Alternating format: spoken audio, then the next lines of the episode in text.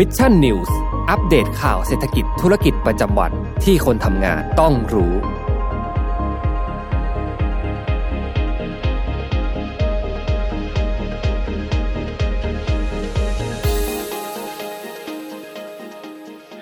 วัสดีครับยินดีต้อนรับเข้าสู่รายการ Mission News Live นะครับ ประจำวันอังคารที่ 15 มีนาคม 2565 นะครับอยู่กับผมแจ็คทิรัติ และอยู่กับน้ำว้าพรนัชชาค่ะนะครับอยู่พวกเราสองคนอีกหนึ่งวันเนาะค่ะสัปดาห์นี้นะครับเป็นครึ่งเดือนพอดีนะพี่แจ็ควันนี้เออวันที่สิบห้าแหละใช่วันพรุ่งนี้ใครกำลังลุ้นตัวเลขอยู่หรือเปล่าอืมอ่าคอมเมนต์ก็เข้ามาได้นะใช่ค่ะ เลขอะไรบอกได้หรือเปล่าคะบอกจะได้ซื้อตามใช่เคยเอาเคยเอาเลขหวยมารายงานใน MDR ครั้งหนึ่งเป็นไงคะหลายคนบอกว่าเออเดี๋ยวนี้รายงานหวยด้วยเหรอเรตติ้งก็คือกระชูดเลยนะคะนะฮะอ่าก็วันนี้นะฮะวันสุดท้ายเนาะเผื่อค่ะใครที่บางทีอะเราก็ซื้อเล่นๆขำๆแล้วก็มีบ้างไหม เคยไหมน้องเรานวาต้องแข่งกับแม่น้ำหนึ่งหน่อยไหมโอ้พี่โหแจ็คเลขอะไรดีอะเป็นสามเก้าอะทำไมถึงต้องสามเก้าอะพี่สามเก้าน้องนวาอะไรดีกว่า น้ำว้าหกห้าแล้วกันค่ะอ่าอะสามเก้ากับหกห้านะ เดี๋ยววันพรุ่งนี้เราไม่มาถูดูกกันนี่คือเขาถล่มเลยนะเขาทัวร์ทัวร์ลงเราเลยนะพี่แจ็คอะก็เป็นกิมมิกนะฮะของค่ะวันที่สิบห้าเนาะวันนี้ค่ะวันที่สิบหกก็จะเป็นวันที่ใครหลาย ๆ คนรอคอยแต่ว่าวันนี้ไม่ต้องรอรายการค่ะ Mission News Live ของเรานะฮะมีข่าวสารมาจัดเต็มอัดแน่นอีกเช่นเคย นะใช่ค่ะเช่นเดียวกับทุกทุกท่านที่ยังอยู่กับเราในวันนี้นะคทั้รับงสมมูลและก็ Dina Dina Tonil สองรสนะคะอ่า original แล้วก็หวานน้อย อ่า ถูกต้องนะครับ ก็วันนี้นะฮะใครที่เข้ามาแล้วก็อย่าลืมกดไลค์กดแชร์เพื่อเป็นกำลังใจให้กับพวกเราสองคนกันด้วยนะครับแล้วก็ขอบคุณทุกท่านมากๆ ที่เข้ามารับชมรับฟังกันในวันนี้นะฮะขออนุญาตประชาสัมพันธ์สั้นๆนิดนึงนะฮะหลายๆคนอาจจะรอฟังเรื่องของ QT Oppa ใช่ไหมหลังจากที่มีค่ะโอ้ยประเด็น กกระแสออกมานี่คืออาตอนนี้ยอดฟอลของเลขาโอของป้าคุณของพิวเท QT โอป้านี่อ่าแต่หลักหมื่นเคแล้วนะคะ อ๋อ คนเข้าไปดู เมื่อเช้าไปดูตอนแรกอ่ายัยังเป็นหลักพันอยู่ตอนนี้คือ คอมเมนต์นี่ก็คือเป็นหลักหมื่นนะคะ อ่านนท์วัฒน์ก็เป็นอีกหนึ่งคนที่ติดตามแน่นอนเรื่องนี้ค่ะอะเดี๋ยวเรามาคุยกันนะฮะ ใครที่ ก่อนที่เขาจะล็อกไอจีไพรเวทใครที่จะมาพูดคุยกันในเรื่องนี้ก็เดี๋ยวมาค่ะเรามาพูดคุยกันด้วยเรื่องของ มุมมองความคิดละกันค่ะเนาะเรื่องของการจ่ายเงินเดือนให้กับอืมพนักงานพนักงานคนเรียกเงินเดือนเท่าไหร่บริษัทควรจะอัพเงินเดือนไหมถ้าหากว่ามีรายได้เพิ่มเติมมากยิ่งขึ้นอะแบบนี้ใครมีความคิดเห็นอะไรอย่างไร ก็แสดงความคิดเห็นกันเข้ามาได้ค่ะนะครับอะ ก่อนที่จะเข้าสู่ข่าวที่หนึ่งนะข่าวคิวเทอป้าของเราในวันนี้นะครับ ไปดูกันที่ประชาสัมพันธ์สักนิดนึงนะค่ะเรื่องของงาน Mission Daily Report on Stage นะครับ วันเสาร์ที่ 19 มีนาคม 2565 นะครับ เวลาบ่ายโมงครึ่งถึง5โมงครึ่งนะครับ ที่ห้องประชุม Auditorium ชั้น 6 True Digital Park นั่นเองนะ ก็ค่ะใครที่ไปถึงแล้วนะครับ ที่ True Digital Park เนี่ยให้มองหาอาคาร Pegasus อ่าเขาจะมีหลายอาคารนะจะมี Phoenix มี Pegasus แล้วก็อีกอันหนึงไม่แน่ใจเป็น Unicorn หรือเปล่าหรืออะไรสักอย่างเนี่ยก็ค่ะของเราคือ Pegasus ค่ะนะครับ ชั้น Pegasus 6นะก็เอ่อจะเจอโต๊ะลงทะเบียนของทีมงานเนี่ยชั้นหนึ่งเลย ตั้งแต่เที่ยงเลยหนีใช่ไหมพี่แจ๊คตั้งแต่เที่ยงนะฮะอืมเปิดลงทะเบียน ตั้งแต่เที่ยงตรงเป็นต้นไปนะครับ ใครที่ได้รับสิทธิ์เข้าร่วมงานก็เดี๋ยวเราเจอกันนะฮะย้ำเตือนกับเอ่อในส่วนของตัวกติกาสักนิดหนึ่งนะครับ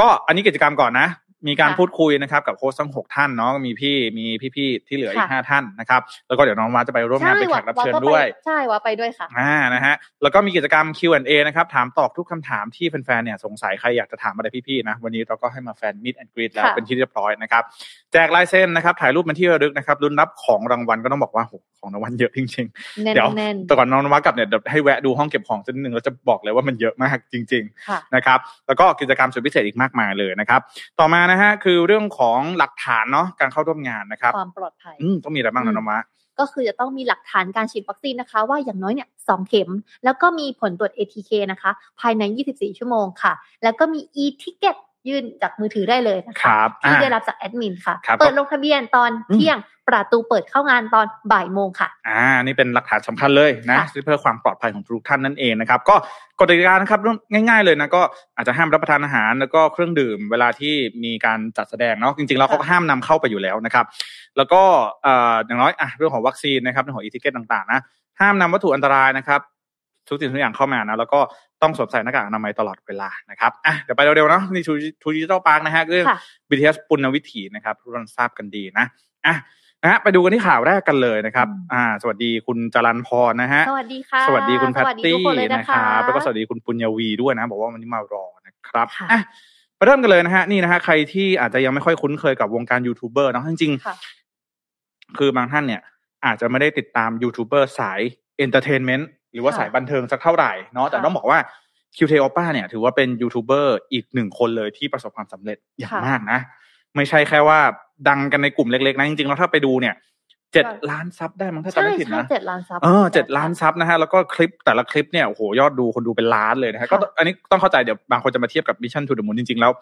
ยูทูบเบอร์ที่เป็นสาย entertainment เนี่ยก็ต้องบอกว่าได้รับความนิยมมากใช่ไหมค่ะเพราะว่าโซเชียลมีเดียคนที่เล่นโซเชียลมีเดียเขาก็อยากจะดูอะไรที่มันเป็น บันเทิงอะไรแบบนี้เนาะค่ะเหมือนเป็นอืมการพักผ่อนอย่างหนึ่งอะค่ะไหนมีใครติดตามช่อง คิวเทโอป้า อยู่แล้วมาคอมเมนต์บอกกันได้นะคะ ว่าชอบอืมคอนเทนต์อะไรครับค่ะก็ต้องบอกว่าเอ่อคิวเทโอป้านะครับ จริง ๆ แล้วเขาเป็นชาวเกาหลีใต้เนาะค่ะครอบครัวจริง ๆ แล้วคือเป็นคนเกาหลีใต้ทั้งหมดเลยนะครับถ้าหากว่าใครยังไม่รู้จักเนาะก็ล่าสุดเนี่ยนะครับดันมีข่าวที่ออกมาว่าทางทางด้านของเอ่อโอป้าเนี่ยนะฮะเดินทางไปที่สถานีตำรวจอืมเนาะแล้วก็ได้มีการไปแจ้งความนะครับ ถือเกี่ยวกับเรื่องของ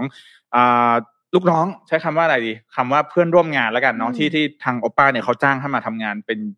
YouTube Channel กันกับเขาเนี่ยค่ะนะจ้างตัดต่อจ้างถ่ายภาพ จ้างเป็น assistant AE อะไรก็ตามแต่เลขาก็เอตามอเป็นเลขาอะไรแบบนี้นะฮะ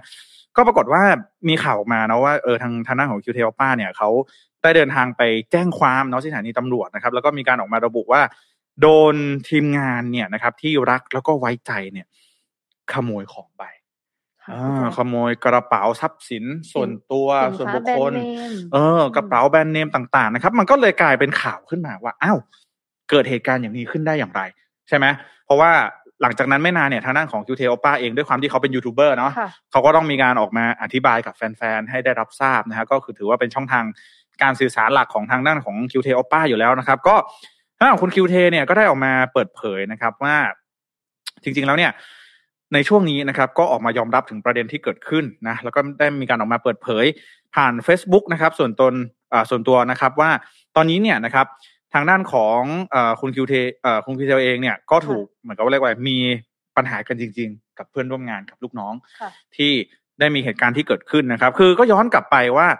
จริงๆ แล้วย้อนกลับไปในช่วงเดือนธันวาคมใช่ไหมน้องนมาที่ค่ะพี่แจ๊คอ่าหลังจากที่ทางตอนนั้นเนี่ยทางคุณคิวเทก็ อันนี้ อันนี้เป็นเรื่องราวที่เขาบอกว่า เลิกกับแฟนในช่วงนั้นพอดีช่วงเดือนธันวาคมเนาะก็ปรากฏว่ามีคุณคิวเทเนี่ยออกมาให้ข้อมูลผ่านยูทูบเบอร์เอ่อยูทูบส่วนตัวเนี่ยว่า ถูกลูกน้องสี่คนนะครับ เรียกไปพูดคุยค่ะใช่ไหมแล้วแล้วก็ตอนแรกคุณคือมเชียงบอกเลยว่า นึกว่าอัดคลิปแกล้งนึกว่าเป็นแพร้งแล้วเออใช่นึกว่าทำคลิปแกล้ง แต่คือของจริงเลย ใช่นะฮะค่ะก็คือเรียกทีมงานเนี่ย เรียกคุณคิวเทเข้าไปคุยเนาะแล้วก็บอกว่าเออเนี่ย หลังจากนั้นเนี่ย พนักงานทั้งสี่สี่คนทีมงานทั้งสี่คนเนี่ย ก็ถือว่าเป็นทีมงานหลักเลยที่ทางคุณค่ะคิวเทเนี่ย ใช้เขาเรียกว่าอะไรจ้างมาทำผลิตผลงานต่าง ๆ ให้กับทางคุณคิวเทนะก็ปรากฏว่าเอ่อทีมงานเนี่ยบอกว่าจะลาออกนะครับ แล้วก็มีการออกมาเรียกร้องว่าอยากจะขอเงินเดือนเพิ่ม อยากได้วันลาเยอะขึ้นค่ะถ้าหากว่าไม่สามารถที่จะให้กันได้เนี่ย ก็จะลาออกเพราะว่าทำงานเหนื่อย บางคนก็บอกว่าทำงานแล้วไม่สนุกแล้วก็จะขอลาออกนะครับค่ะซึ่งตอนนั้นคุณคิวเทเองก็บอกว่าตัวเขาเองเนี่ย ก็ทำอะไรไม่ถูกนะฮะทำอะไรไม่ได้ ก็พูดได้คำเดียวว่าขอโทษนะครับค่ะแล้วก็เอ่อมีนัดกับพ่อแม่ไว้ก็จำเป็นจะต้องยกเลิกนัดกับพ่อแม่เพื่อที่จะมาเคลียร์ใจกับทางด้านของทีมงานนะครับ ก็คุณคิวเทเนี่ยก็อธิบายไปทีละคนเนาะเราพูดอย่างนี้ก่อนว่า ต้องพูดอย่างนี้ก่อนนะว่า ตอนนี้เนี่ยมันเป็นการให้ข้อมูลจากทางด้านของคุณคิวเทค่ะเออแล้วเราก็จะมีมุมมองอะไรที่เกี่ยวข้องกับเรื่องนี้เนี่ย มันก็ แล้วแต่วิจารณญาณของแต่ละคนเนาะเพราะเราก็ค่ะไม่รู้อยู่ดีว่า detail จริง ๆที่มันเกิดขึ้นคืออะไรใช่ไหมค่ะพี่แจ็คคุณคิวเทก็อธิบายไปนะฮะว่าแต่ละคนเนี่ยคนแรกอ่าเรื่องของน้องที่เป็นเลขานะก็บอกว่าเอออยากขอเงินเดือนเพิ่มอยากได้วันลาเยอะขึ้นนะครับเอ่อทีมงานคนอื่นๆก็ดูแลอย่างดีใช่ไหมบางคนเนี่ย เป็นทีมงานที่เป็นทีมงานตัดต่อเนอะเป็น editor ค่ะจบไม่ได้มีวุฒิการศึกษาปริญญาตรีค่ะใช่ไหมแต่ว่าก็คุณคิวเทเองก็บอกว่าตัวเองเนี่ยก็ เลี้ยงดูอย่างอย่างดีเนาะสอนงานตั้งแต่ใช้โปรแกรมไม่เป็นก็สอนจนใช้เป็นอะไรอย่างนี้นะฮะหรือว่าทีมงานที่เป็นตากล้องอีกคนนึงก็คือ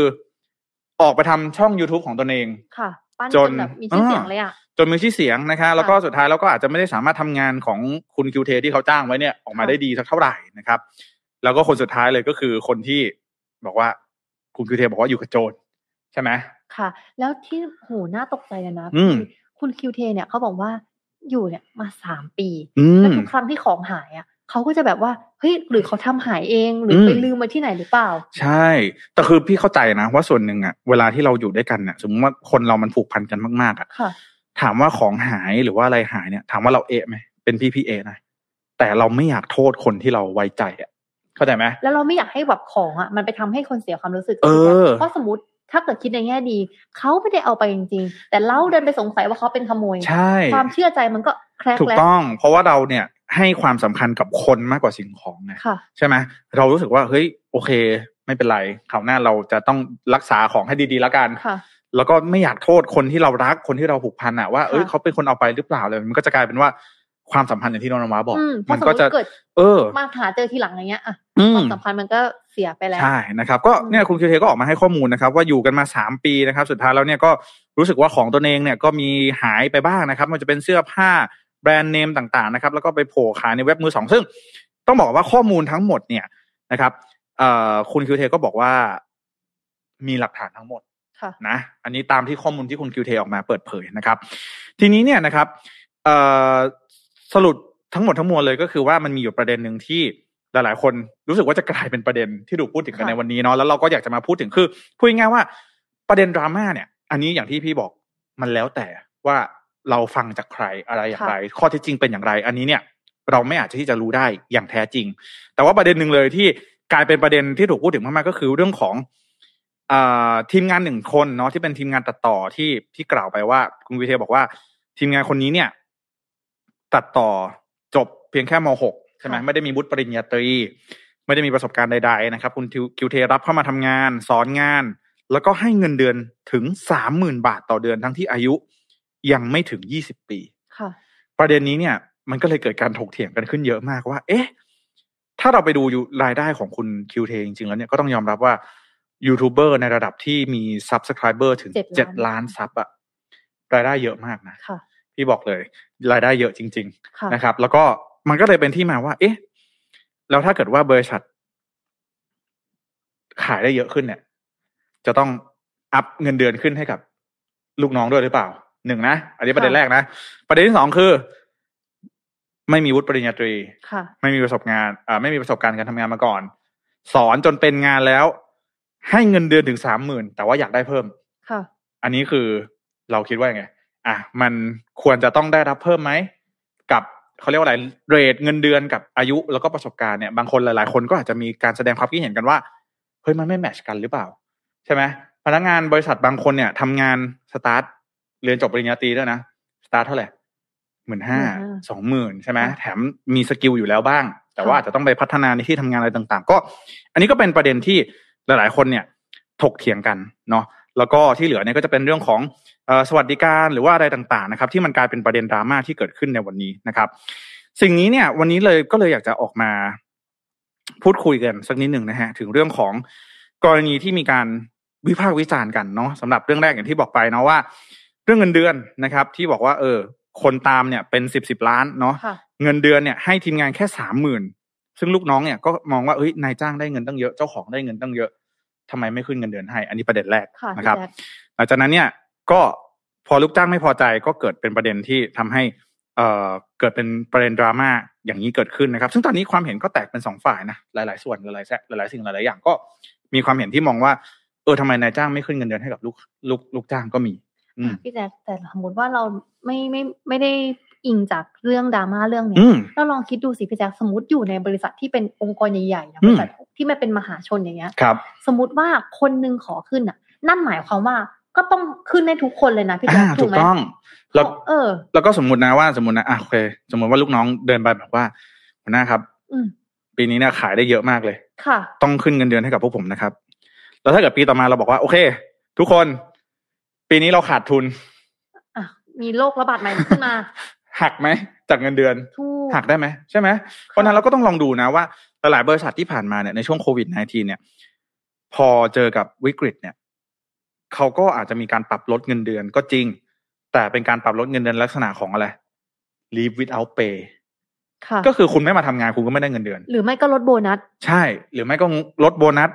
ลดคอมมิชชั่นต่างค่ะๆที่มันไม่ได้มากระทบกับฐานเงินเดือนนั่นเองนะครับ เพราะฉะนั้นแล้วสิ่งนี้เนี่ยมันจึงกลายเป็นสิ่งที่ เกิดขึ้นนะครับว่าหนึ่งในปัญหาที่ค่อนข้างน่าหนักใจเนาะสำหรับเราผู้ประกอบการหน้าใหม่ ที่จะต้องเจอกันก็คือเรื่องของการตั้งเงินเดือนพนักงานอย่างไรดี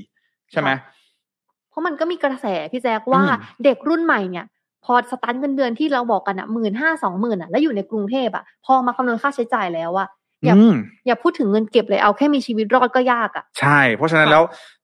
ในขณะเดียวกันนายจ้างเองก็จะต้องตั้งอย่างไรดี ให้ตัวเองสามารถอยู่ได้ และลูกน้องอยู่ได้เหมือนกัน แล้วพนักงานก็ต้องพอใจด้วยค่ะใช่ไหมเพราะฉะนั้นแล้วเรื่องแบบนี้เนี่ยมันก็มีกฎเกณฑ์มีหลักการของมันอยู่แต่น้องบอกว่ามันมันไม่ใช่เรื่องที่มันมีหลักการตายตัวค่ะเนาะมันขึ้นจริง ๆ แล้วสุดท้ายแล้วเนี่ยเรื่องของเงินเดือนเนี่ย มันอยู่ที่ว่า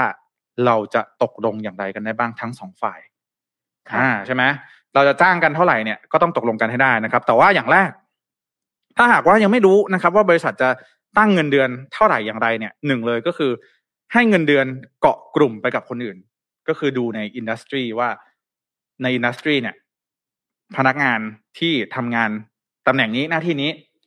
ควรจะได้รับเงินเดือนเท่าไหร่บริษัทอื่นเนี่ยเขาจ้างกันเท่าไหร่เช่นสายงานคอนเทนต์อ่า ก็ไปดูว่าอืมที่อื่นเนี่ยทำยังไงก็เราสามารถทำโซเชียลลิส t ิ n งได้นะครับ ไปเก็บข้อมูลโทรไปถามค่ะอะไรอย่างนี้คือมันมันมีวิธีการอยู่เนาะก็ ต้องลองดูแบบนี้ก็ได้ หรือถ้าหากว่าเป็นบริษัทขายค่ะที่ทำ business หนักๆเนาะอย่างเช่น Mission To The Moon จะเป็นคอนเทนต์เนาะค่ะแต่ถ้าเกิดว่าทำบริษัทที่มันเน้นการขายโรงงานหรือว่าอะไรอย่างนี้นะก็ลองดูที่ยอดขายก็ได้ คิดจากเปอร์เซ็นต์อย่างเช่นเซลล์ขายรถหรือเปล่าพี่แจ๊คถูกต้องอืมอย่างเช่นเซลล์ขายรถเนี่ยก็ต้องลองดูว่าขายเฟอร์นิเจอร์อย่างเงี้ยอ่า ส่วนใหญ่แล้วเขาจะคิดอยู่ที่ประมาณสิบห้าถึงสิบแปดเปอร์เซ็นต์ของยอดขายค่ะ อ่า ถ้าหากว่าทำเงินได้นะครับ เอ่อสมมติว่าทำเงินได้หนึ่งร้อยล้านบาท ค่ะใช่ไหมเออหนึ่งร้อยล้านบาทอาจจะเยอะไป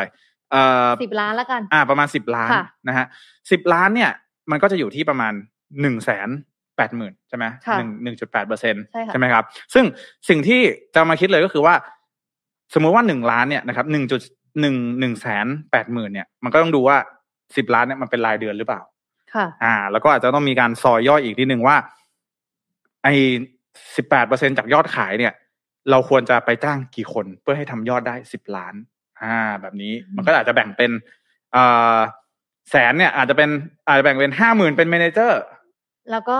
สองหมื่นสองหมื่นเป็นเป็นลูกน้อง อ่าอีกเป็นสามโอเปอเรเตอร์อะไรอ่าฮะแบบนี้เป็น officer ไปอะไรค่ะแบบนี้นี่นี่เป็นวิธี แต่ว่าสุดท้ายแล้วเนี่ยนะครับ อีกอีกแบบหนึ่งเลยก็คือเรื่องของการให้เงินเดือนตามหลักกฎหมายเนาะก็ดูว่าค่าแรงขั้นต่ำเท่าไหร่ใช่สามร้อยสาสิบาทต่อวันอะไรแบบนี้ แต่ว่าสุดท้ายแล้ว เราทุกคนเนี่ยทำงานมันเรามีสกิลมากขึ้นค่ะเนาะมันก็จะสูงขึ้น เพราะฉะนั้นแล้วสุดท้ายแล้วเนี่ย การจ้างคนเก่ง การจ้างคนที่มีฝีมือ มันคือการให้เงินเดือนตามตกลงอ่าค่ะเพราะฉะนั้นแล้วสุดท้ายแล้วเนี่ยอย่างที่พี่บอกไปก็คือว่าการจ้างคนเนี่ยมันก็คือการให้เงินเดือนกันตามตกลง เพราะฉะนั้นแล้วถ้าถามว่าสามหมื่นเงินเดือนเนี่ยสามหมื่นไม่มีประสบการณ์ ค่ะ ไม่มีใบปริญญา แต่ว่าให้ได้รับเงินเดือนสามหมื่นที่อายุยังไม่ถึงยี่สิบปีเนี่ย อันนี้เนี่ยก็ต้องบอกก่อนว่าบางทีเราอาจจะอยากได้อยากจะซื้อใจอย่างเดียวหรือเปล่า อ่าค่ะใช่ไหมอีกอย่างหนึ่งเลยก็คือว่าการที่เราจ่ายเงินเยอะขนาดนี้เนี่ยนะครับ เมื่อเทียบกับในตลาดเนี่ย ก็คือพูดง่ายๆว่า ถ้าเราต้องมาจ้างคนหนึ่งสามหมื่นโดยที่ไม่มีประสบการณ์ไม่มีวุฒิปริญญาเนี่ยค่ะไม่มียังไม่มีประสบการณ์มาก่อนเนี่ย ส่วนหนึ่งเลยก็คือว่าถ้าเราจ้างได้ถูกกว่าเนี้ยใช่ไหมอย่างเช่นในกรณีของคิวคุณค่ะคิวเทเนี่ย จ้างหมื่นห้าแต่ไปจ้างคนที่อาจจะมีวุฒิไหมการศึกษาจบมาโดยตรงทางด้านนี้ อย่างน้อยเขาก็มีทักษะต่าง ๆ ใช่ไหมหรือ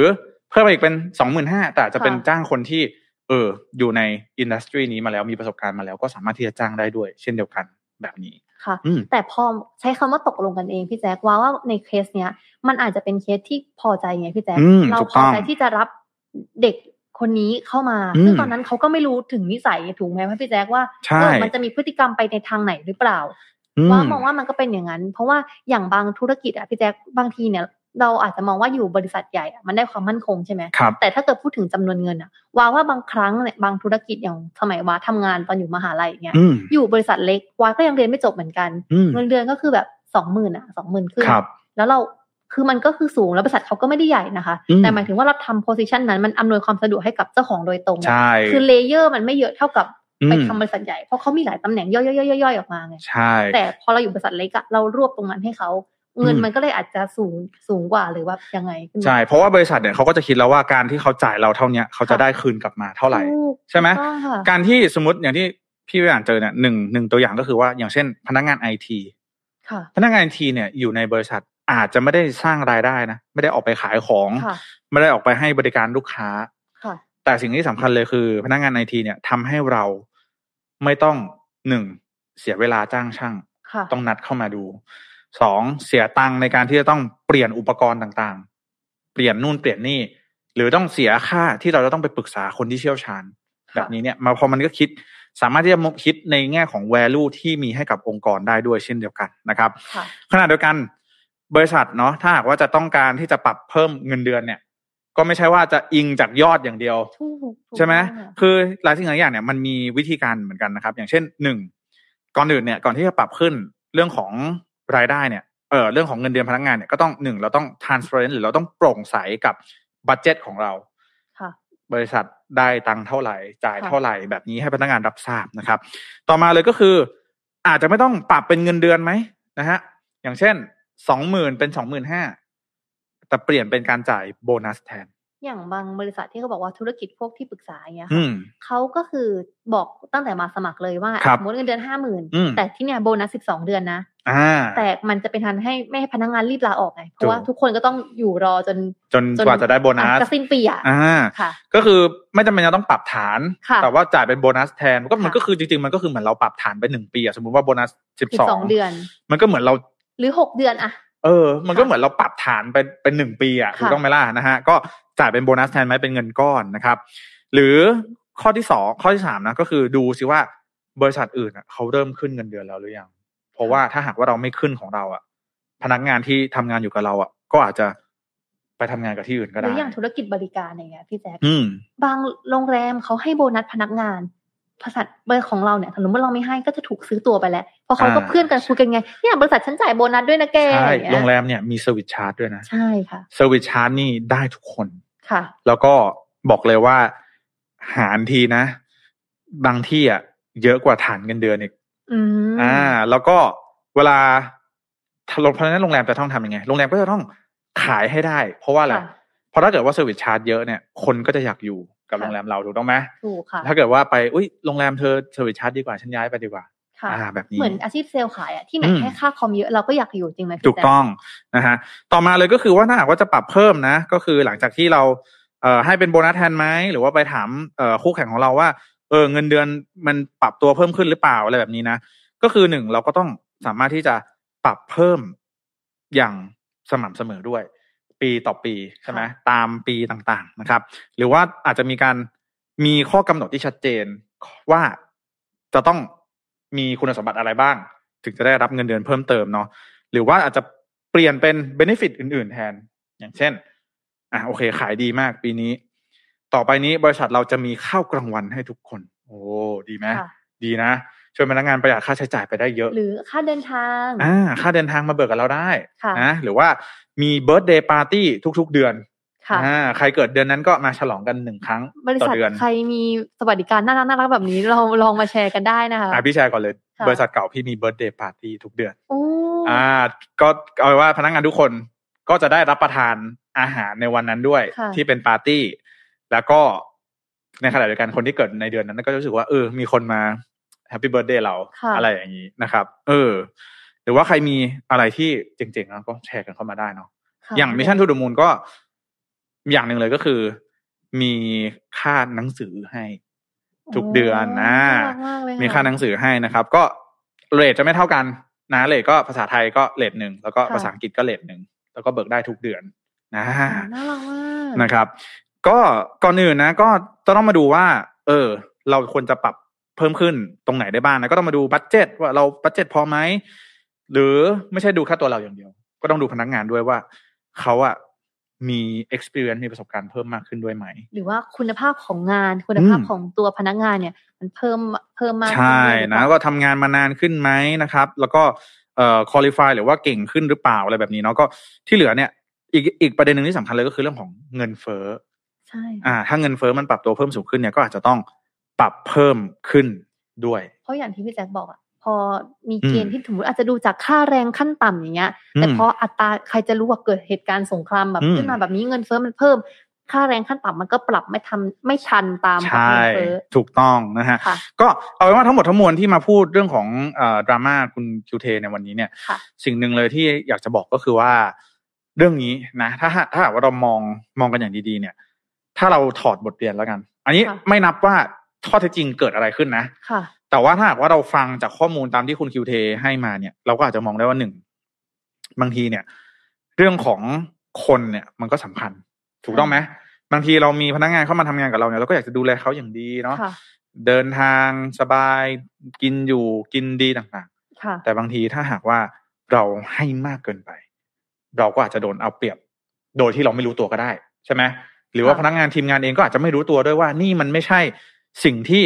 บริษัทอื่นๆ เขาทำกันอยู่ในอุตสาหกรรมนี้อืมแบบเนี้ยเออบางทีมันก็อาจจะเป็นการกลายเป็นว่าเกิดการเข้าใจผิดกันได้ เหมือนใช้คำมากแบบไปเดียวจกันนเขาไม่เห็นค่า ใช่ คือบางทีมันอาจจะต้องใช้คำว่ามันอาจจะเข้าใจกันผิดอะ เออ แล้วที่ว่ามันน่าแปลกอะพี่แจ๊คสมมติว่าถ้าเกิดเจ้านายไม่น่ารัก แล้วรวมหัวกันไม่ชอบเนี่ย ก็ยังพอ make sense นะอืมแบบเหมือนกับรวมกันประท้วงว่าค่าแรงไม่เป็นธรรมอย่างเงี้ยใช่แต่อันนี้คือจากที่เท่าที่ฟังก็รู้สึกว่า เออเขาก็น่ารักแฟอืร์มแบบ สอนให้เห็นเนี่ยของเคสเลขาเนี่ยให้เอารถไปขับด้วยนะใช่จ่ายค่าเรียนขับรถให้เลขาพี่ใช่แจ๊คถูกต้องอืมเพราะฉะนั้นแล้ว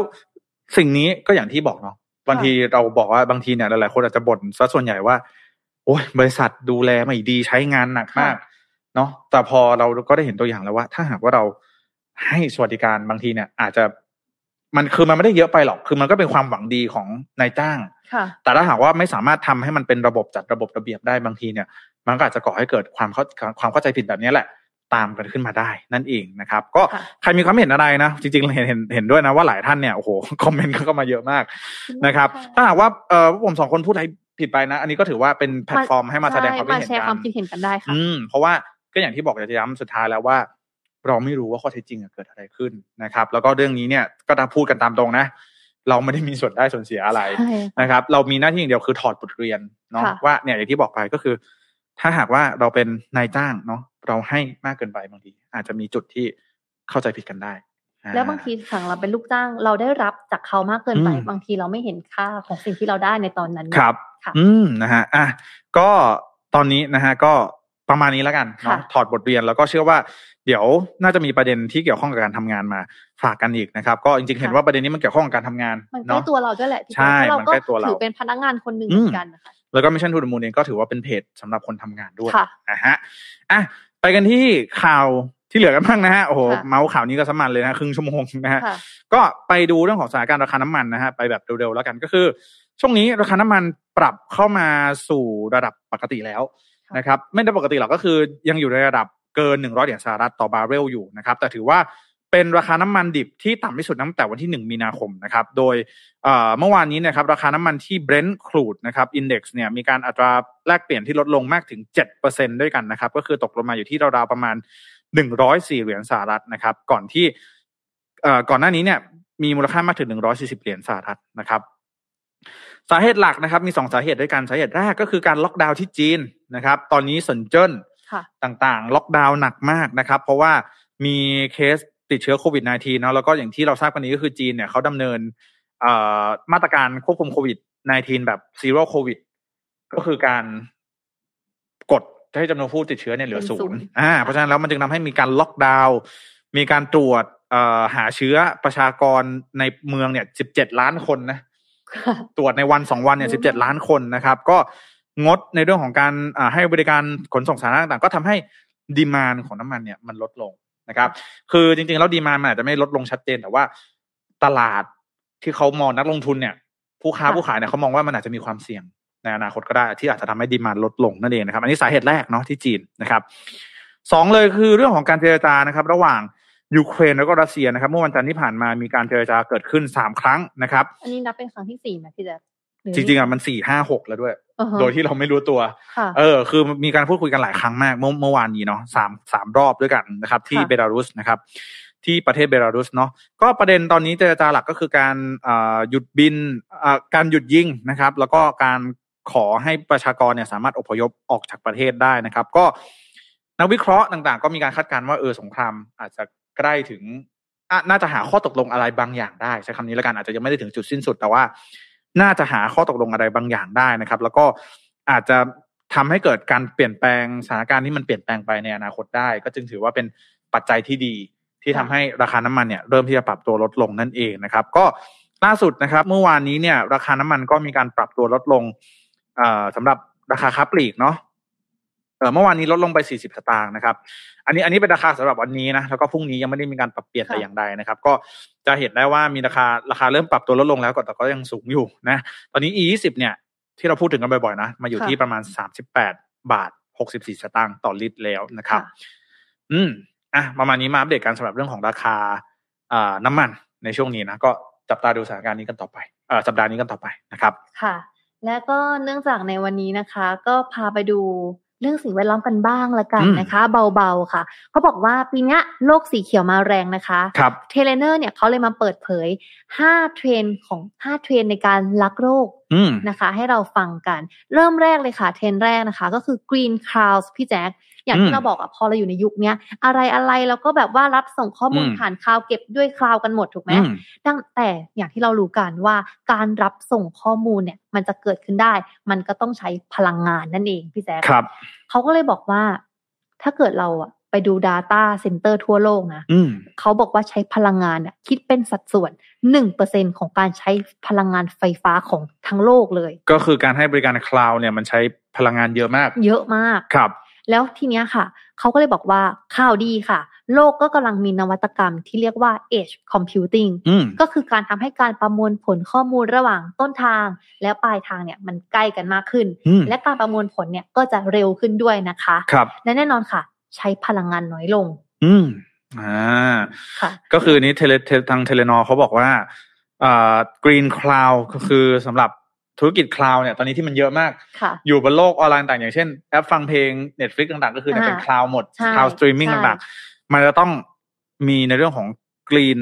คลาวก็คือคลาวที่รักกับรักกับสิ่งเป็นมิตรกับสิ่งแวดล้อถูมกต้องก็คือการใช้ edge computing นั่นเองอืม edge computing นะคะอืมศูนย์วิจัยเนี่ยเขาคาดว่าเครือข่าย 5G จากทั่วโลกเนี่ยอืมจะสามารถค่อยๆ ประยุกต์ใช้ edge computing ได้นะคะ ซึ่งอันเนี้ยมันก็ถือว่าเป็นการเปลี่ยนแปลงไปในทางที่ดีเลยนะ ของครักาบรสื่อสารที่ปกติเนี่ย ข้อมูลจะถูกกำหนดให้ประมวลผลที่คลาวแห่งเดียวเท่านั้นนะคะ แต่ด้วยเทคโนโลยีใหม่ edge computing เนี้ยอืมประมวลผลที่ data center ย่อยค่ะครับและด้วยโฟลการส่งต่อข้อมูลรูปแบบใหม่นี้นะคะ ก็ทำให้เราเนี่ยเลือกใช้พลังงานได้หลากหลาย ไม่ว่าจะเป็นพลังงานลมอืมหรือพลังงานความร้อนส่วนเกินนั่นเองค่ะ อืมอะก็เป็นข่าวดีนะคะครับ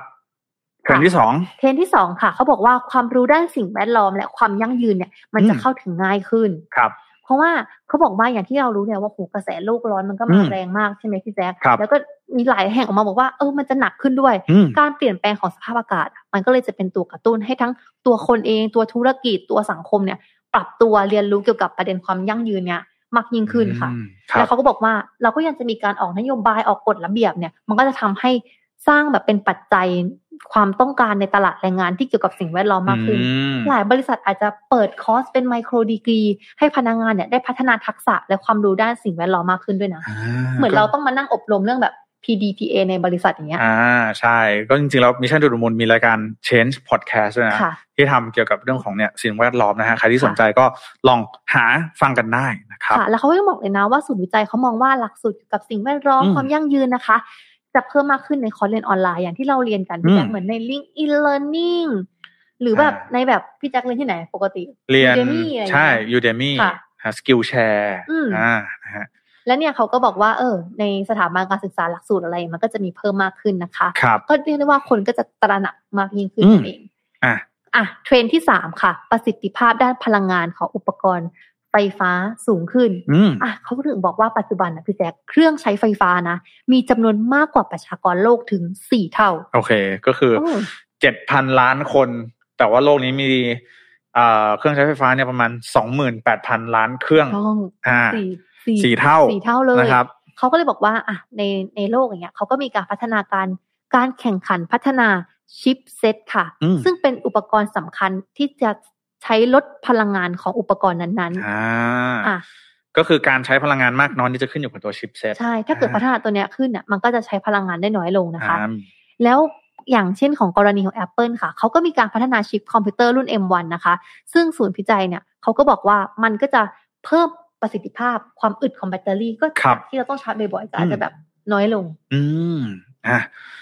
เทรนรืด์ต่อว่าต้องมาเปลี่ยนบ่อยก็อาจจะใช้ได้นานขึ้นอย่างเงี้ย ไม่เป็น ขยะอิเล็กทรอนิกส์ครับเพราะปัจจุบันก็มีปัญหาในเรื่องแบบใช่ใช่ขยะแบบมือถือใช้แล้วกล้องใช้แล้วแต่เขาก็ออกมาทุกปีชิปใช้แวเลยนะโอ้แต่ถามว่าซื้อใหม่ไหมแต่เราจะให้ใช้ได้นานขึ้นเออไงก็ก็จริงๆอยากใช้ได้นานๆแต่มันจะหาย ปัญหาคือหายอะเจอที่สี่ครับน้องค่ะนวะเพลงที่สี่แล้วก็คือ อุ้ยศัพท์นี้น่าน่ารักค่ะครับ greenfluencer อ่าปกติจะได้ยินแต่คำว่าแบบ influencer อะไรครับอย่างนี้ใช่ไหมคะอันนี้ก็คือ greenfluencer ค่ะ ก็คือว่าปกติอะโซเชียลมีเดียมันก็คือความสนุกความบันเทิงใช่ไหมแต่เดี๋ยวเทรนด์ปีเนี้ยก็คือโซเชียลมีเดียเนี่ยจะขับเคลื่อนการเปลี่ยนแปลงทางสังคมมากขึ้นนะคะอืมก็จะมีเหล่า greenfluencer เนี่ยแหละที่มาแบบสร้างความตระหนักรู้เกี่ยวกับวิกฤตสิ่งแวดล้อมสภาพภูมิอากาศนะคะครับลงโซเชียลมีเดียเฉพาะกลุ่มอืมแล้วก็จะถือเป็นอีก target หนึ่งเลยปกติอะพอพูดถึงอินฟลูเอนเซอร์ก็จะเป็นสายกิน สายเที่ยวอืมสายกีฬาใช่ใช่สายออกกำลังกายใช่สายฟิตใช่ไหมคะบิวตี้ต่างอะอ่าอันนี้ก็สายรักโลกมาแน่ปีนี้ โอเคเฮ้ยแต่ก็เห็นเยอะนะจริง ๆ อย่างคุณคุณเต้ยอะไรกับนะอเล็กอ่าคุณเต้ยคุณอเล็กซ์ค่ะ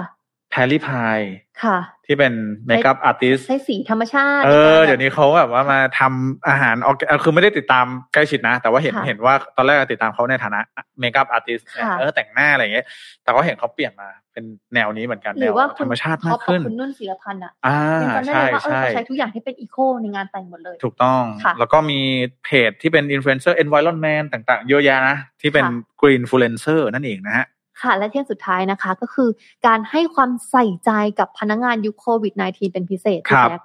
คือจวาชอบคำนี้มาก เขาบอกว่าคนรุ่นใหม่อะอาจอย่างพวกเราอย่างเงี้ยเรียนอืมจบมาก็เจอโควิดเลย อาจจะเรียกได้ว่าเป็น lost generation ก็ได้นะ เพราะเราอะ บางทีจบมาปุ๊บเรียนก็เรียนออนไลน์มา จบมาก็ยังต้องทำงานออนไลน์อย่างเงี้ยพี่แจ๊คใช่มันก็คือเหมือนกับการทำความเข้าใจกับวัฒนธรรมองค์กรกับคนในองค์กรเนี่ยอืมมันก็อาจจะแบบ เออมีปัญหาออนไลน์ด้านการสื่อสารอะไรอย่างเงี้ยครับพี่แจ๊คมันก็เป็นความเหลื่อมล้ำเนอะที่แบบว่าผลกระทบจากโควิด -19 น่ะที่แบบบางทีคนก็อะโอ้โหไหลออกเป็น great resignation กันอีกอย่างเงี้มียเรื่องของ depression ใช่ต่างๆ อะไรแบบนี้เนาะค่ะเขาก็เลยมีข้อแนะนำมาให้นะวันนี้ว่าสามข้อที่จะช่วยให้องค์กรเนี่ยนำพาคนรุ่นใหม่เปลี่ยนผ่านสู่อนาคตแห่งโลกการทำงานได้ครับก็คือหนึ่งสุขได้ในที่ทำงานอืมสมมติว่าอะกลับมาเข้าออฟฟิศกันได้ แล้วก็จัดกิจกรรมให้คนได้มาพูดคุยอภิปรายแลกเปลี่ยนกันครับ หรือข้อที่สองตำแหน่งที่ยิ่งใหญ่นะคะ มันก็ต้องมาพร้อมกับความรับผิดชอบพี่อืแจ๊คมกำหนดหน้าที่ของหัวหน้างานเลยว่าเป็นพี่เลี้ยงให้คำแนะนำและการปรึกษา แล้วก็ดูแลด้านสภาพจิตใจเออด้วยอะไรแบบนี้เพใช่ราะไหมบางทีหัวหน้าคำว่าหัวหน้าเขาก็ต้องมีความรับผิดชอบใช่ไหมถูกต้องจนบางทีมันอาจจะละเลยว่าแบบเฮ้ยน้องแบบเป็นไงบ้างเพิ่งเข้าอืมมาใหม่ บางที่นะเขาเด็กเขาไปใหม่เพื่อนว้าเข้าไปอย่างเงี้ยเวลาสอนงานยังไม่มีเลย อ่าอืมก็คือต้องนี่แหละ ต้องดูแลอย่างใกล้ชิดค่ะแบบนี้จะได้ไม่รู้สึกเคว้งคว้างนะคะครับแล้วก็ให้คุณค่านะคะอืมแล้วก็ชมกันแบบอยากชมกันชมเด็กๆ อย่างเปิดเผยให้ความรู้สึกทางใจ มอบโอกาสและพื้นที่ให้เขาอะได้กล่าวความรู้สึก อืมค่ะอ่า ก็นี่เป็นห้าเทรนด์ห้าเทรนด์นะ จากทางด้านของศูนย์วิจัย Telenor นะครับ ที่เป็นเทรนด์เทคโนโลยีที่คาดการณ์ค่ะว่าจะมาในปี 2565 หรือปีนี้นั่นเองเนาะค่ะเอออยากเห็น greenfluencer เยอะๆอะค่ะ เออนะฮะเดี๋ยวก็ลองลองดูว่าทาง Mission to the Moon เราจะมีรายการอะไรออกมาเพิ่มได้บ้างเนาะค่ะเรื่องของ Green Influencer นะเออน่าสนใจมากใช่เพราะว่าเดี๋ยวเนี้ยเราไม่จำเป็นต้องเป็นสายกินก็สายกินนะพี่แจ๊คอืมหมายถึงว่าเราสายกินแล้วเราก็สามารถนำเสนอความเป็น greenfluencer ได้ใช่ได้ด้วยไงพี่เอแจ๊คอแล้วก็เชื่อว่าคนรุ่นใหม่เดี๋ยวนี้เนี่ยมีความตระหนักในเรื่องของสิ่งแวดล้อมเยอะค่ะอะไม่ต้องไม่ต้องคนรุ่นใหม่อายุน้อยอย่างเดียวนะหมายถึงว่าคนในยุคเนี้ยหค่ะลาย ๆ ท่านเนาะไมันจะเป็นเจนไหนก็ตามแต่เนี่ย ใส่ใจกับเรื่องสิ่งแวดล้อมมากเนาะบางบางบางคนเนี่ย อย่างน้องมาไม่กินกาแฟใช่ไหมค่ะอย่างบางคนเนี่ย ถ้าเป็นคอกาแฟเนี่ย มันจะมีความรู้สึกหนึ่งคือถ้ากินทุกวันเนี่ย มันจะมีแก้วที่เป็นแก้วพลาสติกอะทิ้งทุกวัน เออ หลอดด้วยค่ะ แล้วเชื่อแล้วหลายคนมากที่พี่เจออย่างเช่น พนักงานในบิชันเอง ตัวพี่เองหค่ะลายๆคนเนี่ย ก็คือพกแก้วมาค่ะพกหลอดมา โดยที่มันเป็นเหมือนมันเป็นความสุขทางใจ เออ ถึงแม้ว่ามันอาจจะไม่ได้ช่วย ให้มันเปลี่ยนโลกทันทีแต่เชื่อว่า สิ่งนี้เนี่ยมันแสดงให้เห็นว่าเขามีความตระหนัก มีความมี awareness ค่ะในเรื่องของสิ่งแวดล้อมเนี่ยนะเพราะฉะนั้นแล้วในอนาคตเนี่ย ความรู้ด้านสิ่งแวดล้อมแล้วก็ยั่งยืนเนี่ย มันจะต้องมาอย่างแน่นอนค่ะหรือว่าเราทำเรื่องเล็กๆอะมันก็อาจจะไปทำลามไปถึงเรื่องใหญ่ๆได้อย่างเช่นอืมเริ่มจากแก้วกาแฟก่อน จากใช้ช้อนส้อมจาก Tupperware จากการพกถุงผ้าอย่างเงี้ยพี่แจ๊คอืมใช่ใช่สักนิดก็ยังดีกว่าแบบ ไม่ทำเลยเนาะถูกต้องนะครัค่ะอะ แล้วก็ยังวนเวียนกันอยู่เกี่ยวกับสิ่งแวดล้อมนะคะ ข่าวต่อมาค่ะไทยกับเยอรมนีเนี่ยเขาขับเคลื่อนกลไก climate finance ค่ะ เพื่อลดปัญหาโลกร้อนครับอัเนี้ยมันว่าแอบรู้สึกมันเป็นศัพท์ใหม่อะพี่แจ๊ค climate climate finance finance นะคะการเงินเพื่อ สิ่งแวดล้อมสิ่งแวดล้อมอะเป็นยังไงปน้อกงนติวะจะรู้สึกว่ามันจะแยกกันเนอะครับใช่ไหมเงินอืมก็เงิน แล้วก็สิ่งแวดล้อมก็สิ่งแวดล้อมครับค่ะสำนักนโยบายและแผนทรัพยากรธรรมชาติและสิ่งแวดล้อมนะคะเขาร่วมกับโครงการด้านนโยบาย ภายใต้แผนงานความร่วมมือระหว่างไทยแล้วก็เยอรมันนะคะ ด้านการเปลี่ยนแปลงสภาพภูมิอากาศค่ะครับองค์กรความร่วมมือระหว่างประเทศของเยอรมันเนี่ยเขาจัดการประชุมสัมมนาค่ะกลไกการเงินด้านการเปลี่ยนแปลงสภาพภูมิอากาศ กลไกการเงิน ด้านการเปลี่ยนแปลงสภาพภูมิอากาศ เราจะและใช้เงินยังไงให้มันเป็นมิตรกับโลกมากอะขึ้นหรือเปล่า อันนี้ก็เกี่ยวได้ถูกถูกเลยนะพี่แจ๊คก็คืออ่าเผยแพร่ข้อมูลทางการเงิน และการลงทุนด้านการเปลี่ยนแปลงสภาพภูมิอากาศค่ะ คือให้ทุกภาคส่วนเนี่ยเขาได้รับทราบกลไกทางการเงินว่า เออ ด้านการที่มันจะใช้เงินเพื่อเปลี่ยนแปลงสภาพภูมิอากาศ ต้องทำยังไงบ้างค่ะอ๋อและยังมีพูดกันถึงโอกาสในการเข้าถึงแหล่งเงินทุนด้วยครับคือเขารับฟังความคิดเห็นของภาคเอกชนไงว่า โอกาสในการอ๋อพัฒนาธุรกิจให้มันปล่อยก๊าซเรือนกระจกได้ต่ำลงเนี่ยอ่าเออ แล้วก็เขาก็รวมไปถึงขอการสนับสนุนในประเทศที่แบบมีเทคโนโลยีที่ลดครับการปล่อยก๊าซเรือนกระจกนะอืคะมได้ ซึ่งตอนนี้ก็คือทางด้านของหน่วยงานภาครัฐใช่ไหมค่ะทางด้านของกระทรวงทรัพยากรธรรมชาติ และก็สิ่งแวดล้อมโดยคุณวราวุฒิศิลปะอาชาเนาะค่ะก็ถือว่าเป็นอ่าแม่งานเนาะในในครั้งนี้ที่ที่ใช่ไม่มีการออกมาประกาศความร่วมมือกันในครั้งนี้เนาะ ค่ะ และท่านก็ยังบอกว่าจริงๆเนี่ยประเทศไทยมีโอกาสและช่องว่างสำหรับอืมเติบโตด้านเศรษฐกิจนะคะ ทั้งจากการสร้างเศรษฐกิจสีเขียวค่ะ ยกตัวอย่างง่ายๆนะค่ะที่เราพูดถึงกันอุตสาหกรรมยานยนต์ไฟฟ้า ใช่เพราะบ้านเราเนี่ยผลิตรถยนต์เยอะมากค่ะปีหนึ่งเป็นฐานการผลิตของโตโยต้าฮอนด้าค่ะที่สำคัญเนี่ยเยอะมาก BM ด้วยนะ BM ค่ะก็โรงงานอยู่ที่ระยองนี่เองค่ะนะฮะและยิ่งแบบรัฐบาลเขาก็ประกาศออกมาแล้วเนอะว่าจะครับลด ภาษีต่างๆ ให้ก็น่าจะเป็นที่นิยมมากขึ้นในประเทศเราอ่ก็คือเรื่องนี้อืมใช่ค่ะ ต่อมาก็จะเป็นอุตสาหกรรมดิจิทัล อุตสาหกรรมท่องเที่ยวเป็นมิตรกับสิ่งแวดล้อมอันนี้ก็เริ่ครัมบเห็นเยอะขึ้นแล้วอืนะมแล้วก็อุตสาหกรรมการผลิตโดยการ reuse recycle วัตถุดิบ อุตสาหกรรมพลังงานทางเลือกพลังงานทดแทนนะคคะรับหรืออุตสาหกรรมการเกษตรพี่แจ๊คอืมปลูกข้าวปล่อยก๊าซเรือนกระจกต่ำการครับใช้ผลิตโปรตีนทางเลือก การอืมผลิตอาหารสัตว์ที่ดีต่อระบบย่อยอาหารของสัตว์ และลดการปล่อยก๊าซเรือนกระจกได้เคยได้ยินป่ะว่าเนื้องัวปล่อยปล่อย ใช่ก๊าซเรืใช่อนกระจกใช่อะใช่อืมอ่านะฮะก็ค่ะนี่จะนำให้จริง ๆ แล้วทางด้านของอาทศเองนะครับ หรือว่าค่ะอ่ากระทรวงทรัพยากรและก็สิ่งแวดล้อมเนี่ยทำให้เขามองว่าเราจะต้องเร่งปรับวเนาะไม่ว่าจะเป็นเรื่องของการอ่าพื้นฐานทางเทคโนโลยีการศึกษากระบวนการการผลิตสินค้าต่างๆ นะครับ เพื่อที่จะก้าวเข้าสู่เศรษฐกิจสีเขียวได้นะครับ ขณะที่เอ่อดรพิรุณนะครับค่ะสายสิทธิพานิชนะครับเลขาธิการสำนักงานนโยบาย และแผนทรัพยากรธรรมชาติและสิ่งแวดล้อมนะครับ กล่าวว่าตามที่ประเทศไทยได้ประกาศต่อประชาคมโลกไว้นะครับ ในเรื่องของการมุ่งบรรลุเป้าหมาย ความเป็นกลางทางการคาร์บอนภายในปี 2050 นะครับ แล้วก็เป้าหมายการปล่อยก๊าซเรือนกระจกเป็นศูนย์ภายในปี 2065 เนี่ย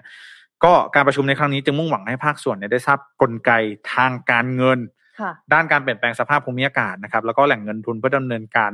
การเปลี่ยนแปลงสภาพภูมิอากาศแล้วก็รับฟังความคิดเห็นจากภาคเอกชนควบคู่ไปกันด้วย นั่นเองนะค่ะ อืม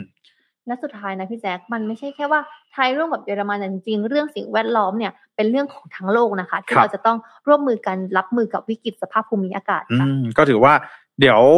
เนี่ยทางหน้าของหน่วยงานภาครัฐเองก็ค่ะจะไปร่วมกับ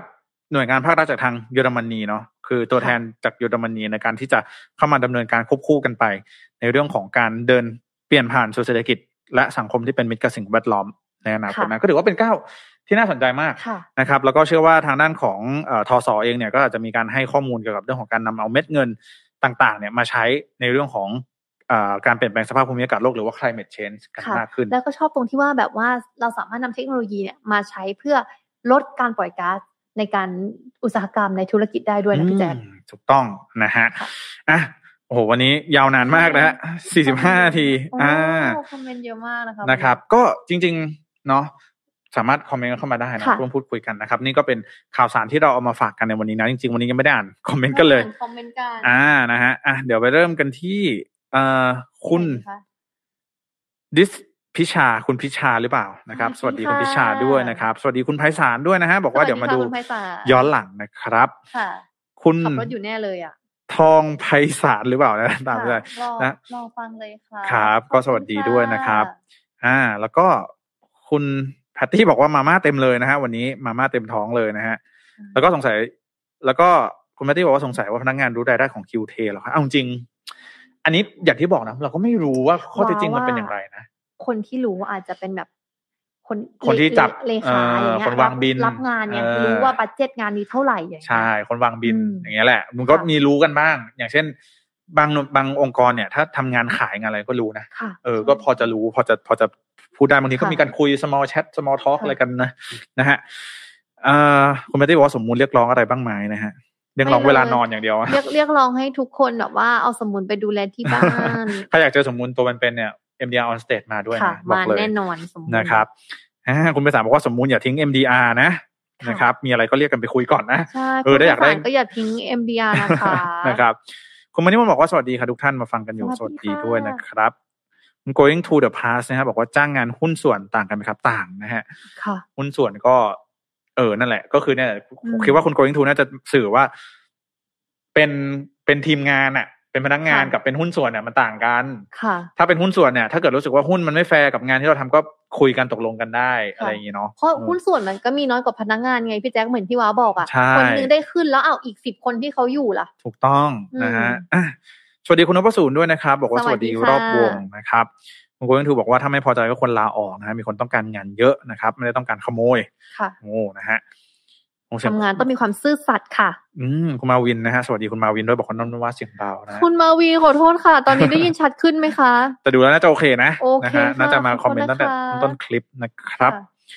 ถ้าคุณเกาหลีบอกนะครับบอกว่าเราว่าเงินเดือนพนักงานเท่ากับความรู้ ความสามารถประสบการณ์อายุงาน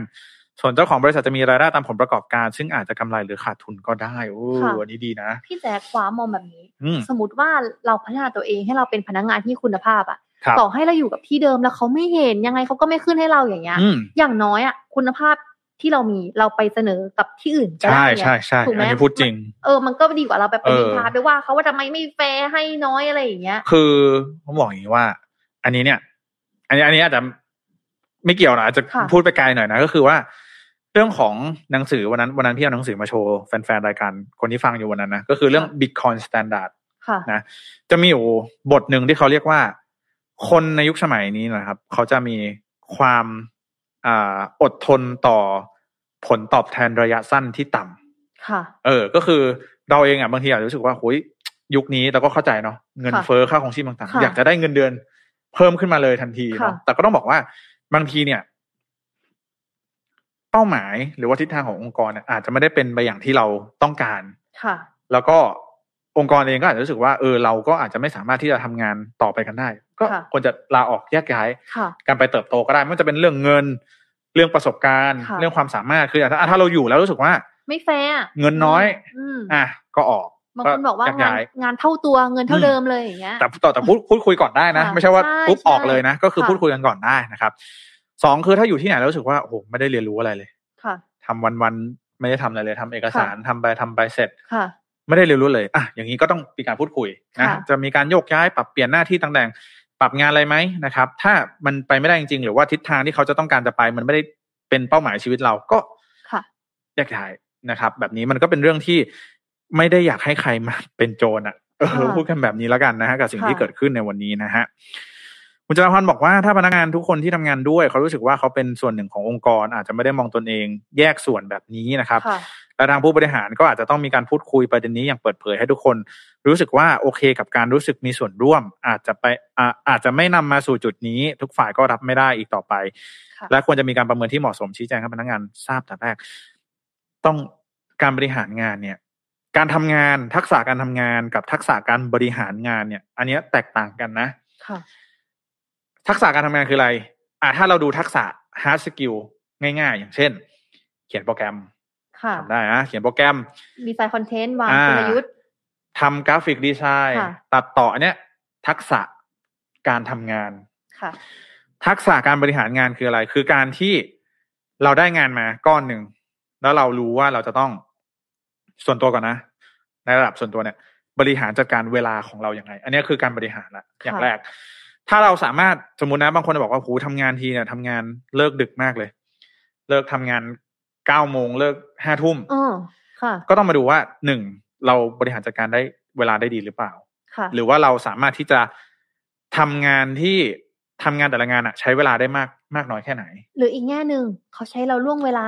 เออเออ หรือหรือว่างานมันเยอะเกินค่ะ แล้วเขาต้องมาบังคับให้เราทำงานล่วงเวลาค่ะแบบนี้คือมันก็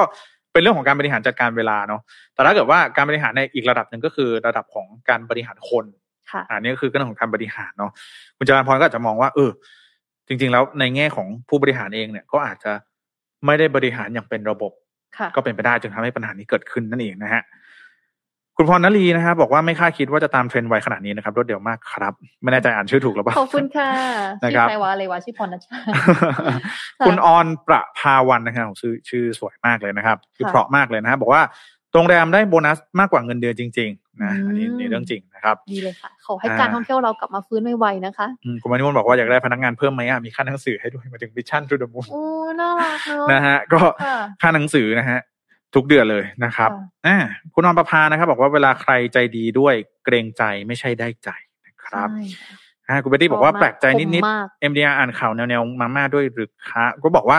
เรามองเห็นว่ามันเป็นประเด็นเกี่ยวกับคนทำงานเนาะแล้วเรามองว่าแบบย่ที่กไปใช่มันเราเรียนรู้จากมันได้เนอะเหมือนอืมที่แกเอามาบอกว่าเรื่องเงินเดือนอย่างเงี้ยใช่เรื่องใกล้ตัวมากเลยอะเพราะว่าเออเออในฐานะยากคนนะทำงานเหมือนกันอะหลายๆคนที่ทำงานจะตั้งบริษัทจะเป็นผู้ประกอบการเนี่ยเราต้องมีค่ะลูกจ้างเนี่ย เราจะต้องคิดแล้วว่าเราจะจ้างคนคนหนึ่งเนี่ย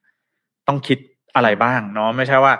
ให้เงินไปอย่างเดียวซื้อใจค่ะบางทีก็อาจจะตามปัญหาไม่ได้หรือให้น้อยเกินไปเออบางทีก็อาจจะไปเอาเปรียบเขาก็ได้ใช่ค่ะนะครับ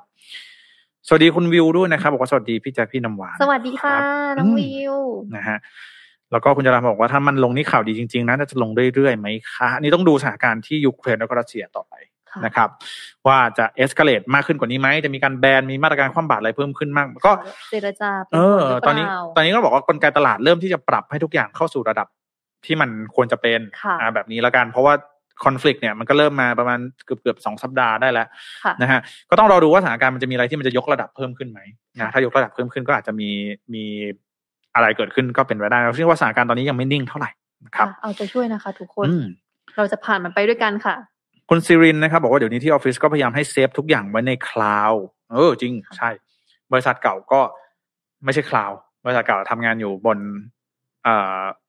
เขาเรียกว่าอะไรบน storage ของคอมพิวเตอร์เองอะค่ะ เออ แต่ว่าพอมาที่เนี่ยที่ Mission เนี่ยก็คือเป็นแชร์ได้หมดเลยค่ะร้อยเปอร์เซ็นต์นะคขรัอบให้ Edge Computing ของเรานะคะอืมได้ปรับใช้โดยไว จะได้แบบว่า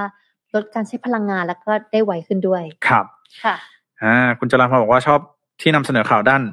สิ่งแวดล้อมนะครับ ขอบคุณมากเลยค่ะ ขอบคุณเช่นเดียวกันนะครับ ผม แล้วคุณนันทาบอกว่าใช้ Telenor อยู่ครับ ถูกสุดแล้วในประเทศนี้นะครับ แล้วก็คุณจรัญพรบอกว่าน่าจะมีกรีนบอลด้วยนะครับพันธบัตรที่เกี่ยวข้องกับสิ่งแวดล้อมอะไรแบบนี้เนาะหน่วยงานที่ทำโครงการจะได้ช่วยที่ช่วยลดก๊าซเรือนกระจกต่างๆ ที่มีโอกาสที่แบงก์จะให้โอกาสในการอืมเงินกู้ไปหมือที่ด้วยอกอนะครับธุรกิจที่แบบว่ามีเทคโนโลยีในการช่วยลดการปล่อยก๊าซนี่น่าลงทุนเนาะอืมถูกค่ะต้องนะฮะคุณฝ้ายบอกว่าพอทราบไหมครับว่าคนที่สี่เอ่อคนที่สำนึกผิดในสี่คนคือใคร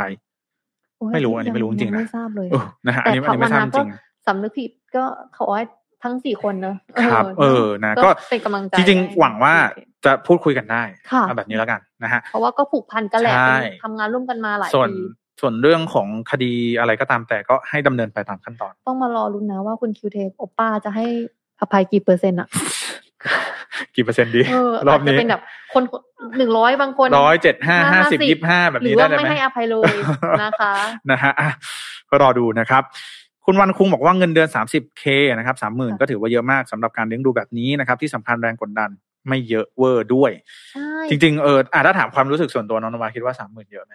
พี่แจ๊ควารู้สึกว่าสามหมื่นก็เยอะเยอะสมมติอะพี่ว่าเยอะพูดเลยว่าเราเป็นเด็กจบใหม่อืมแล้วก็ทำงานถูกต้องแล้วพี่แจ๊คอย่าลืมนะว่าถ้าเกิดเป็นสามหมื่นในองค์กรใหญ่อย่างเงี้ย องค์กรอ่าใหญ่ๆเนี่ย ก็ เป็นตำแหน่งที่ใช่มากกว่าแค่เจ้าหน้าที่นะ ถูกต้องถูกต้อง อาจจะทำงานมาแล้วปีสองปีอืมอะไรอย่างเงี้ย แล้วว่ามองว่าทำในองค์กรอย่างของคุณฟิวเทเนี่ยมันอืมจะมีบรรยากาศเขาเจอ friendly เป็นกันเองเข้าถึงงานใช่ไม่มีทางที่เราอยู่บริษัทใหญ่สามหมื่นแล้วเราจะเข้าถึงเจ้านายได้เยอะ เท่ากับใช่การแล้วที่ก็เราอยู่สามหมื่นกับบริษัทที่เป็นแบบเนี่ยเชิงแบบคือ family คือต้องต้องเทียบเทียบเทียบแบบนี้แล้วกันว่า ถ้าเกิดบอกว่าเอาสามหมื่นไปเทียบกับซีอมันก็อาจจะเทียบไม่ได้ถูใช่กต้องไหมใช่เทียบไม่ได้คือเทียบไม่ได้เออเทียบอย่างเงี้ยก็คือว่าเอาง่ายๆบริษัทที่มีกันอยู่ ห้าคนอะค่ะ แล้วเงินเดือนสามหมื่นอะค่ะ จริงก็ถือว่าเยอะแล้วค่ะสำหรับส่วนตัวนะ พี่รู้สึกว่าแล้วเราต้องก็เยอะแล้วเทียบอย่างนี้พี่แจ๊คอืมสามหมื่นกับหน้าที่อะใช่หน้าที่ของคนใช่อื่น ๆที่ได้สามหมื่นเท่าเราอะเขาอาจจะทำมากกว่าเราก็ได้ถูกไหมใช่ใช่อืมเออนะฮะก็อันนี้ส่วนตัวนะฮะ คุณนัทบอกว่าส่วนตัวผมยังไม่สองยี่สิบเคเลย นะฮะอะก็แสดงความคิดเห็นกันเข้ามา ขอบคุณมากๆนะฮะวันนี้คนดูเยอะมากทุกๆท่านนะฮะดีใจมากๆถ้าหากว่าเลยนะคะพูดผิดพลาดอะไรไปค่ะตกหล่นประเด็นไหน หรือว่าแสดงความคิดเห็นอะไรที่มันไม่เหมาะสมออกไปยังไงก็ต้องขอค่ะอภัยกันด้วยนะฮะจริงๆเราค่ะอยากให้แพลตฟอร์มตรงนี้ได้มาร่วมพูดคุยกันในเรื่องค่ะแล้วนี้วันเนาะนี้ก็สนุกอืมมากๆคุยกันเพลินมากเลยนะคะใช่นะครับใครเดินทางกลับบ้านก็ขอให้กลับบ้านใช่ปลอดภัยรถไม่ติดครับใครรับประทานอาหารอยู่ก็รับแต่ประทาถ้านอาหารเกิดให้อร่อยมีใครนะฮะหิวขึ้นมาอ่านะคะ อุ้ยเสียงอะไรอะ แต่ถ้าเกิดมีใครหิวขึ้นมานะคะ ก็นี่เลยครับดีน่าโทนิวนะคะ ใช่นะฮะรสก็ออริจินอลหรือหวานน้อยก็ออร์แกนิกทั้งคู่ฮะอร่อยค่ะ เดี๋ยวขอเปิด tagline แป๊บหนึ่งนะฮะอืมอร่อยออร์แกนิกค่ะทุกคนครับ ก็ก็สำหรับดีน่าโทนิวนะขอค่ะไปด้วยนะฮะอ่าดีน่าโทนิวนะครับค่ะแป๊บนึงหา tagline อ้าวพี่แจ็คหาอะไรคะหา tagline อยู่ โอเคเจอแล้ว อะ คุณแจ็คพร้อมสามสองหนึ่งโอเคดีน่าโทนิวนะครับ น้ำเต้าหู้ออร์แกนิกหอมอร่อยดีกับสุขภาพให้คุณออร์แกนิกได้ทุกวันนะครับเออดีน่าโทนิวมีน้ำเต้าหู้ออร์แกนิกสูตร original แล้วก็สูตรน้ำตาลน้อยนะครับค่ะหาก็ซื้ตรอได้งๆแล้นั่วนแหละอืมขายจริง กินจริงคดีรับจริงนะคะ ไปลองค่ะอ่านะฮะก็วันนี้นะฮะพวกเราสองคนก็ค่ะเสร็จสิ้นแรงกันแล้วนะครับ ก็อย่าลืมนะ ใครที่ มีความเห็นอะไรก็สามารถแสดงความเห็นความได้ติแนะนำติชมได้ได้หมดเลยนะครับ ก็เดี๋ยววันพรุ่งนี้เราจะมีข่าวสารอะไรมาฝากกันขอติดตามกันด้วยนะครับสำหรับวันนี้ขอลาไปก่อน แล้วพบกันใหม่สำหรับวันนี้ สวัสดีครับ สวัสดีค่ะ ขอบคุณนะคะกลับบ้านดีๆค่ะทุกคน Mission News อัปเดตข่าวเศรษฐกิจธุรกิจประจำวันที่คนทำงานต้องรู้